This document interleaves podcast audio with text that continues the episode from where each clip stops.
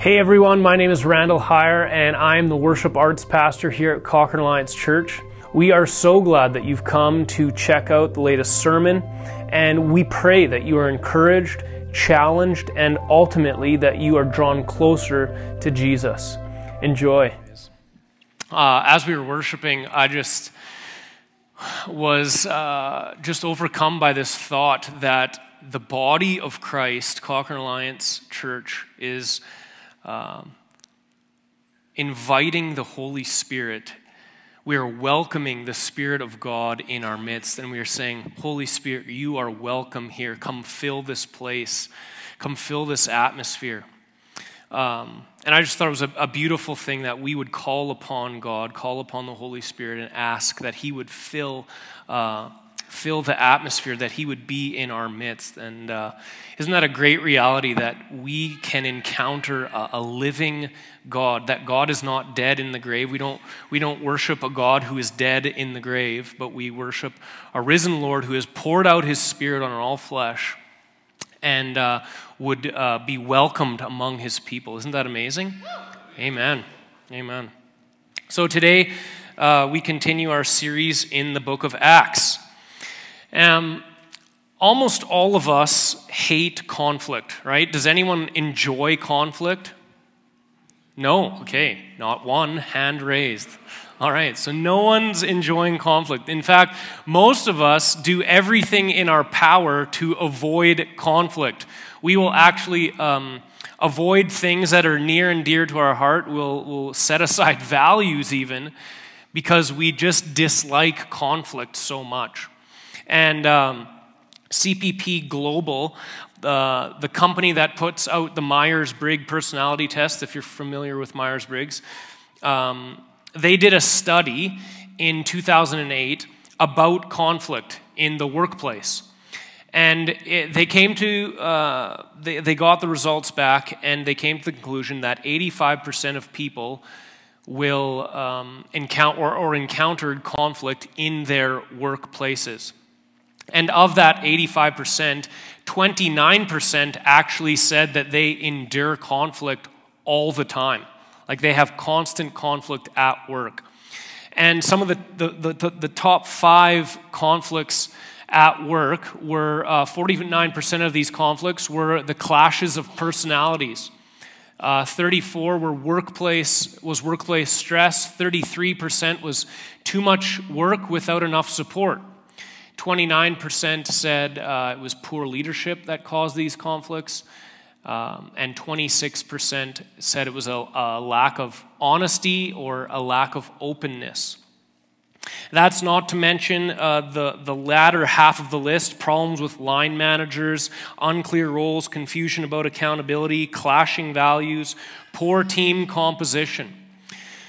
And so you can see that uh, in the workplace, there's often quite a little, uh, quite a bit of stress, or sorry, conflict. And that's not also not to mention uh, family conflict, conflict with our friends, conflict in our community groups, conflict in our churches. It seems like there's conflict everywhere. And so, what do we do with this conflict? Um, as we continue our series on Acts chapter 15, or sorry, on Acts, we come to chapter 15, and what do you know? There is a conflict. And so, um, what excites me about this portion of Scripture, though, is that the, the Spirit of God, the Holy Spirit, is actually interwoven all throughout uh, Acts chapter 15 and the, this conflict and, and bringing this conflict to resolution. And we see the work of the Spirit uh, all throughout it. And so we don't just see, uh, you know, the book of Acts is often known uh, as uh, a book filled with miracles and signs and wonders. Well, one of the miracles that the, that the Lord works is he brings about a resolution to conflicts. And, and so we're going to look at how the Spirit uh, works within conflict today. Conflict isn't necessarily always a bad thing, just so you, just so you know, um, but it's important how we deal with these uh, conflicts that we encounter. Uh, in like wherever there are human beings, there's going to be conflict. There's going to be disagreements. Uh, in fact, a lot of Paul's New Testament letters are in relation to uh, conflict and, and how do we bring resolution. So, what's happening in Acts chapter 15, and uh, Mike actually talked about this, uh, I think he talked a little bit about it last week, but what's happening is that there are uh, Gentile believers or non Jewish believers coming to know Jesus, or sorry, there's Gentiles coming to know Jesus. They're becoming believers. And um, the Jews uh, or the Jewish leaders are, are saying, Yeah, that's great, that's cool, you can come to know God, you can be in relationship with Him. However, you need to uh, be circumcised and then you need to follow the laws of Moses. And so, so uh, Paul in Acts chapter 13, 38, and 39, he's preaching that uh, you, don't need to, you don't need to follow any laws in order to, to come to know Jesus. So he, listen to what he's preaching. He says, Let it be known to you, therefore, brothers, that through this man forgiveness of sins is proclaimed to you. And by him, everyone who believes is freed from everything from which you could not be freed by the law of Moses. And so there's this conflict, and this conflict is um, do the Gentiles need to become Jews in order to become believers? How does one become a follower of Jesus? Do they need to follow all the laws of Moses? Do they need to become circumcised? And so there's this uh, the Jews are preaching, or some of the Jewish leaders are preaching that, and then Paul is saying it's by grace through faith. And so you can see there's, there's a tension there. Remember uh, Acts chapter 9, Saul's conversion. Saul had, uh, had proclaimed that he was a Pharisee of Pharisees. Under the law, he was blameless. And yet, on the road to Damascus in Acts chapter 9, he encounters Jesus and comes to realization that none of that was uh, of any value, it was of no worth in regards to his salvation. So open up your Bibles with me to Acts chapter 15, and we are going to walk through um, this portion of Scripture. Acts chapter 15, we're going to start by reading uh, verses 1 through 5. But some men came down from Judea and were teaching that. Uh, were teaching the brothers, unless you are circumcised according to the custom of Moses, you cannot be saved. And after Paul and Barnabas had no small dissension and debate with them, Paul and Barnabas and some of the other others were appointed to go up to Jerusalem to the apostles and the elders about this question. So, being sent on their way by the church, they passed through both Phoenicia and Samaria, describing in detail the conversion of the Gentiles, and it brought great joy to all the brothers. When they came to Jerusalem, they were welcomed by the church and the apostles and elders, and they declared all that God had done with them. But some believers who belonged to the circum, uh, sorry, belonged to the party of the Pharisees rose up and said, "It is necessary to circumcise them and and and to order them to keep the law of Moses." So these Jew, Jewish leaders, these Judaizers, is what a lot of people called them they're like, whoa, whoa, whoa. You, you, can't, you, you can become saved, but you're going to have to follow the law. You're going to have to become circumcised. You're going to have to follow the, the customs of, of the Jewish rituals. And so here we have this conflict um, arise. Let's continue reading in Acts 15 6 through 11 the apostles and the elders were gathered together to consider this matter. So, what happened was uh, the, the leaders of the day, they gather together to consider this conflict. And after there had been much debate, Peter stood up and said, Brothers, you know that in the early days God made a choice among you that by my mouth the Gentiles should hear the word of the gospel and believe. And God, who knows the heart, bore witness to them by giving them the Holy Spirit, just as He did to us. And He made no distinction, between us and them, having cleansed their hearts by faith. Now, therefore, why are you putting God to the test by placing a yoke on the neck of the disciples that neither our fathers nor we have been able to bear? But we believe that we will be saved through the grace of our Lord Jesus, just as they will. So the the apostles and the elders uh, are gathered together along with these Jewish leaders who are, are saying, look, you need to be you need to follow the laws uh, of Moses. And so they're gathered together and they're discussing what they are to do in this matter. And Peter stands up and says, Look, God knows the hearts of the Jews and the Gentiles and uh, he bore witness to them that being the gentiles by giving them the spirit. He knows he knows that their hearts are to follow jesus and he poured out his spirit upon these gentile believers. In acts if you remember in acts chapter 10 peter's preaching the gospel to the, the gentiles and the holy spirit falls upon um, the gentiles and the jewish believers are like what this is incredible. We see Gentiles speaking in tongues and praising God. And so uh, we see that these Gentiles uh, aren't following the law, but they've, they've had the Spirit of God poured out upon them. And so Peter says, look, why are we going to why are we going to put this law or this this yoke, this heavy burden, why are we going to put it onto the Gentile believers? Jesus, if you remember the words of Jesus, he said, My yoke is easy and my burden is light. So to come to Jesus, it is a, a simple thing. You just believe in him.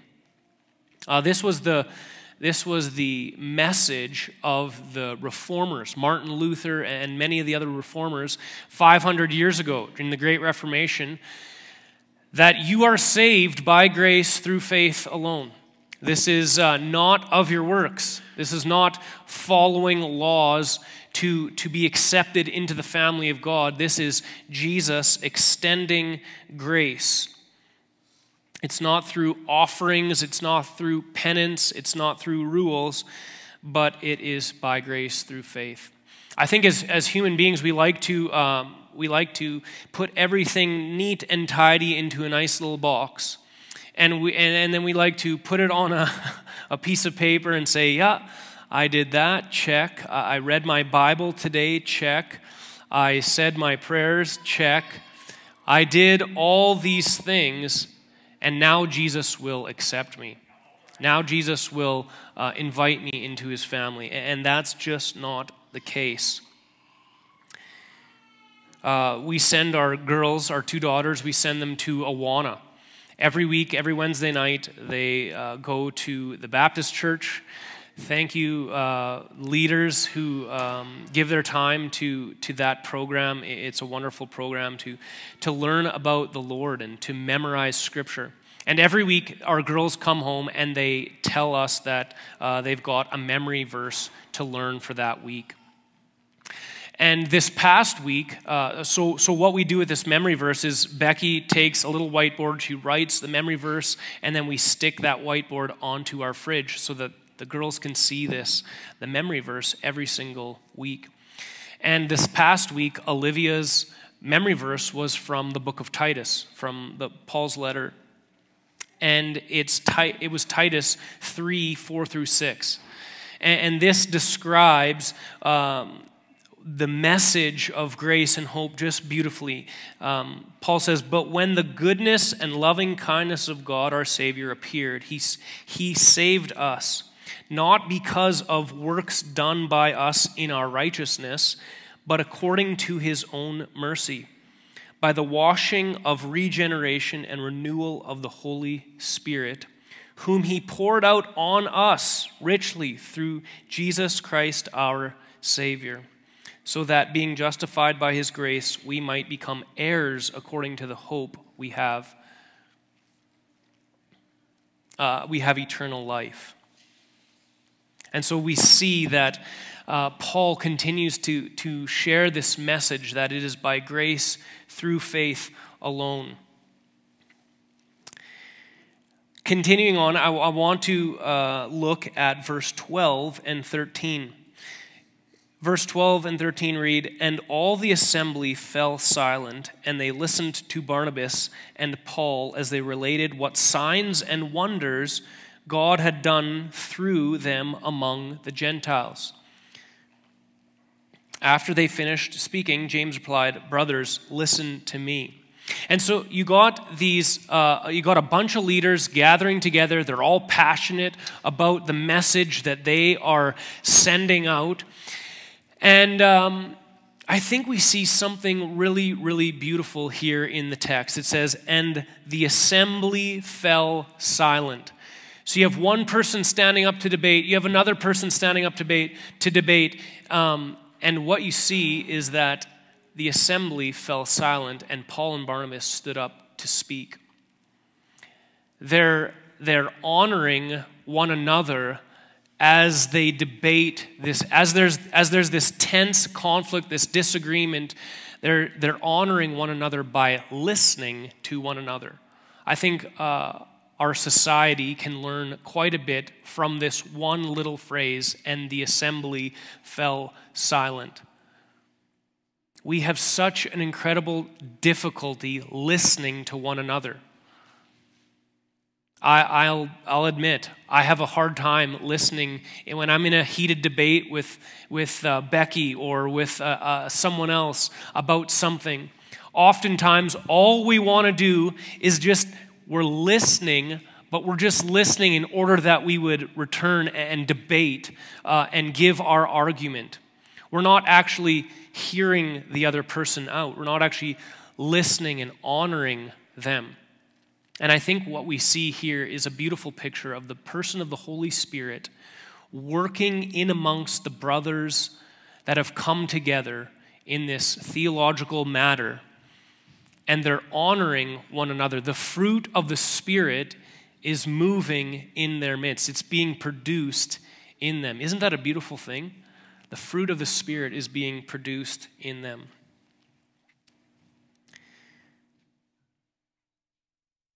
Patience, kindness, gentleness.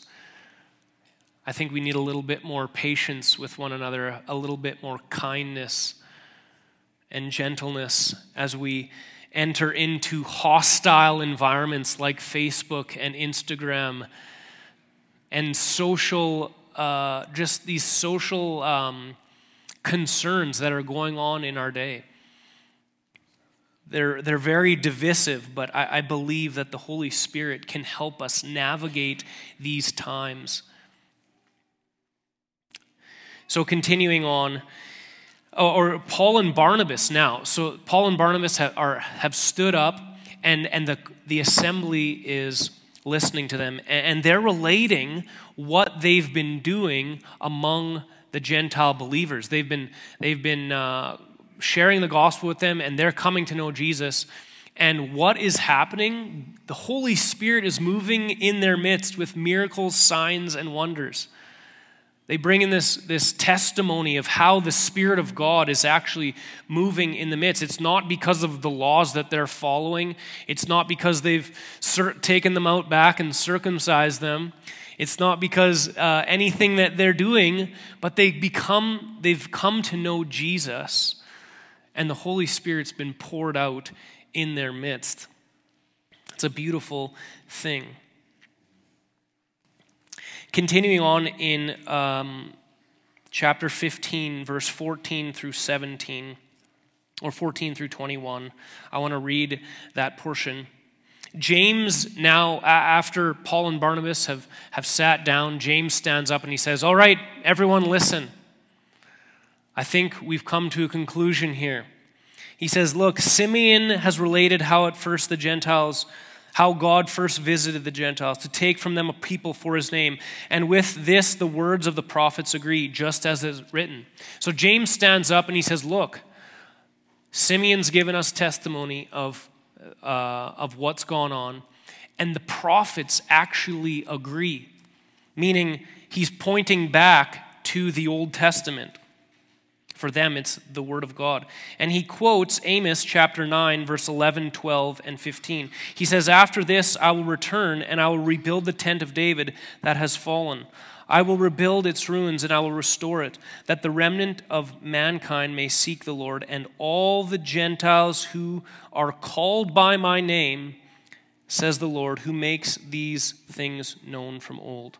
Therefore, James says, My judgment is that we should not trouble those of the Gentiles who turn to God, but we should write to them to abstain from the things polluted by idols, and from sexual immorality, and from what has been strangled, and from blood. For from ancient generations Moses has had in every city those who proclaim him, for he is read every Sabbath in the synagogues. So James stands up and he points back to the fact that the Old Testament, the Old, the Old Testament scriptures, the spirit inspired word of God is actually pointing to the fact that these Gentiles are now being welcomed in by believing in the name of Jesus. Look, even the prophets agree and James comes to this conclusion that there, there's only three things that they're going to ask the Gentile believers to do. Three requirements in practice abstain from things polluted by idols, abstain from sexual immorality, don't eat meat that has been strangled. And so essentially he's saying, look, to the legalists who want everyone to follow the law of Moses, stop putting all these laws on on the Gentile believers. It's not required to be accepted into the family of God. And to the, to the believers, he's asking them to be sensitive to the things of um, the Jewish culture. And we're going to dive into that a little bit more in a little bit. And so we continue on in verses 22 through 27. And uh, they've James has stood up. He's like, Look, we're going to write a letter to the Gentiles, let them know these three things. And he says, Then it seemed good to the apostles and elders with the whole church to choose men from among them and send them to Antioch with Paul and Barnabas. They sent Judas, called Barsabbas, and Silas, leading men among the brothers, with the following letter The brothers, both the apostles and the elders, to the brothers of. Um, to the brothers who are of the Gentiles in Antioch and Syria and Cilicia. Greetings. Since we have heard that some people among you are out to uh, trouble you with words unsettling your minds, although we gave them no instructions, it seems good to us, having come to one accord, they're in unity on this, to choose men and send them to you um, with our beloved Barnabas and Paul. Men have risked their lives for the name of our Lord Jesus Christ. We have therefore sent Judas and Silas, who themselves would tell you the name, the same things by word of mouth. And then we get to verse 29, and this is kind of the crux of the message. Acts uh, 15 28 says, It seemed good to the Holy Spirit and to us It seemed good to the Holy Spirit and to us to lay on you no greater burden than these requirements. And then they list the three requirements. And so the apostles and leaders, uh, the elders, have now come to this conclusion that, um, that it's actually, uh, they've come to this conclusion about these three requirements, and they give the credit to the person of the Holy Spirit the apostles acknowledge the work of the Holy Spirit in their discussion. And not only do they acknowledge the work of the Holy Spirit, they are confident that the Holy Spirit has led them to this decision. They are, they are uh, confident that He was guiding them the entire time. F.F. F. Bruce, I love what he says uh, about this statement. He says this phrase emphasizes the church's role as the vehicle of the Spirit. When God's people gather together, it's through them that the Spirit is released. So conscious were they of being possessed and controlled by Him that He was given prior mention as chief author of their decision. in the letter, it says, it seemed good to the Holy Spirit and to us. So they're, they're giving the credit to the person of the Holy Spirit.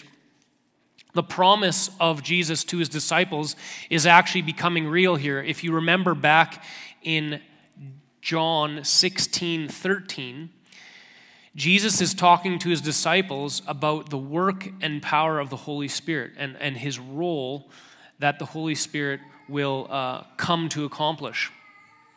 John 16, 13 says, When the Spirit of truth comes, he will guide you into all the truth. For he will not speak of his own authority, but whatever he hears, he will speak, and he will declare to you the things that are to come. The Holy Spirit is in the midst of this big theological debate, this, this conflict that is going on.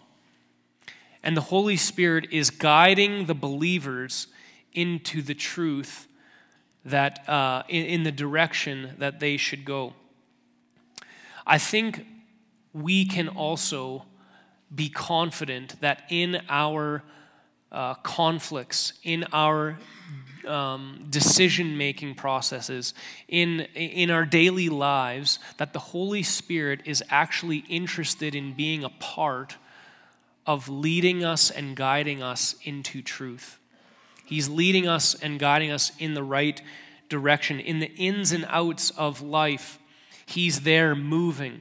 And, the, the major life transitions that we are asking Him to guide us in, the, the little decisions that might seem uh, of no value, He's there too. He, he's guiding us in those decisions as well. We, we live in an, an incredibly um, divisive time, in, in times where there seems like there's conflict around every corner. And I think uh, I, I, just want to societally there is uh, many conflicts that the church is wrestling with right now uh, how do we how do we uh, navigate these things in our society and I, I want to just point out a few things. This is kind of just like a side note. It's not the main point. Uh, but I, I just want to list, give you a list of things that to help you as you navigate uh, different um, things going on. Number one, we need the Holy Spirit. We need the Holy Spirit to guide us. We need discussion. We need listening and honoring. We need personal testimony of how the Spirit of God is moving in our midst. Uh, we need author- the authority of Scripture. We believe that this Word of God is Spirit inspired and that um, it actually has authority to guide us. And then we also need church history. What have uh, believers uh, hundreds and thousands of years in the past o- over that period what have they believed about certain things? And and and um, and should we still hold to those values as well? So uh, in closing, or, or just a, I just want to point out a few things on relying on the Holy Spirit in conflict in times of conflict, we are in desperate need of a work of the Spirit. And so, number one, we need to, we need to actually um, pray together. We need to invite the Spirit of God into our conflict. We need to humble ourselves. This is an incredibly difficult step, but very important. Humble ourselves before one another and invite the Holy Spirit in Holy Spirit, we need your help. We don't know what to do, but would you guide us and would you lead us? It takes incredible maturity for this to take place. I love, I love this, uh, this phrase, it seemed good to us. Or, sorry, it seemed good to the Holy Spirit and to us. Have you in your decisions, in your conflicts, in in division that you might be in the midst of, Have you invited the Holy Spirit in and have you asked Him to guide you and lead you? What is the Spirit of God saying? Secondly, we need to submit to one another. Ephesians 5:21 submit to one another out of reverence for Christ. It's interesting that the three requirements that James wrote in the letter to the Gentile churches, these three requirements, only one of them was a moral issue abstain from sexual immorality. The other two were actually cultural, uh, cultural things that the Jewish believers followed. So, abstaining from things that had been offered to idols and abstain um, from strangled meat that, uh, that, or meat that's been strangled. Those, those two aren't, aren't uh, sin issues, but uh, sexual immorality is a sin issue. The other ones were cultural things.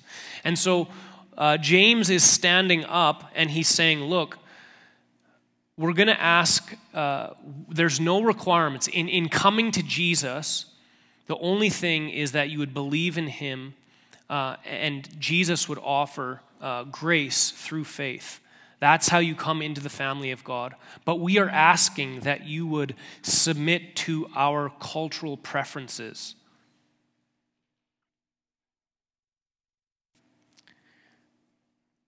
The Gentiles were submitted to the Jew, uh, sorry, the Gentiles submitted to the Jewish cultural sensitivities.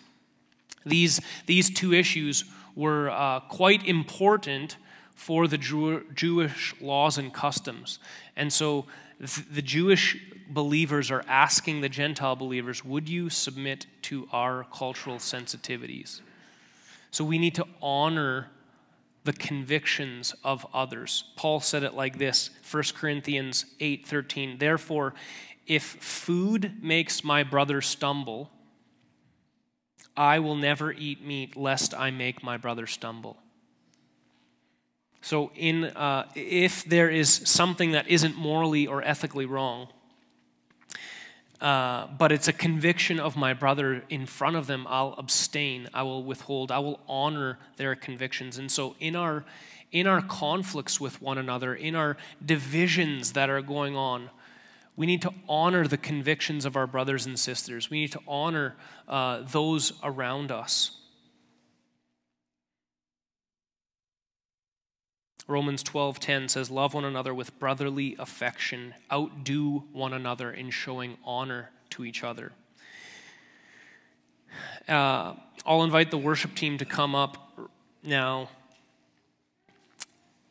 But my last, uh, my last point is by, I actually took this from a man named David Guzik, and uh, he wrote a commentary on Acts 15. But he, he, uh, he pointed out something quite interesting in this chapter. If you remember right back to the, the beginning of the chapter, there's these men called Judaizers, and they are the ones who are saying, You have to follow the laws of Moses, you have to be circumcised in order to be followers of Jesus. But by, by the time James and the brothers begin to write out this letter, everyone is in agreement. And so David Guzik says we can almost admire the certain men of Acts 15:1 because they boldly stated their convictions and even though their con- even though their convictions were wrong. But even more admirable is the way they were willing to be taught and shown that they were wrong. A teachable spirit is a precious thing. And so these, these men, these Jewish believers, they actually had a teachable spirit they had open hearts to the Spirit's leading. And so this morning, uh, there are many people gathered in one place. And many of us have different convictions. We have different opinions on many different things. Uh, and some of us would maybe prefer to divide over those things, but thankfully we haven't yet. um, even though we come together and we've got many different opinions, we can unite under this one thing that Jesus Christ came to save sinners, of, of whom we are all sinners, and we can come to him by the amazing grace and mercy. That we can unite and we can worship together. We can lift the name of Jesus high because we believe that Jesus is the only way to the Father. And there's a lot of different side issues that we can disagree on, but that one thing unites us together. And so let's stand together and let's, uh, as brothers and sisters who probably, there's probably a few conflicts in this room even now, but brothers and sisters who, who've gathered together in unity to lift the name of Jesus high, let's fix our gaze upon Jesus and let's uh, worship him. Jesus, we thank you for your grace. We thank you that uh, there are no laws that we have to follow in order to, to be brought into your family. We thank you that we are saved by grace through faith alone and, and that you have poured out your spirit upon all flesh. God, as we, uh, as human beings, have uh, conflicts, we have divisions, we have opinions about many different things, we ask that the person of Jesus would unite us, that we would, um, that we would allow the Spirit of God to, to guide us as we navigate conviction, different convictions, as we navigate different conflicts. God, would you, would you produce the Spirit in us? Or, sorry, Spirit, would you produce in us the fruit that comes from you? that we would be loving, that we would be patient with one another, that we would be kind, that we would listen to one another, that we would prefer one another, we would honor one another. And God, that we would have teachable spirits, that we would be willing to learn something new, that we, in an area that we might be wrong, just like the men in Acts chapter 15, verse 1, who demanded that, that in order to be invited into Jesus' family, that you had to follow certain laws. Would you allow us to, to have a teachable heart? And we pray this in your holy name. Amen.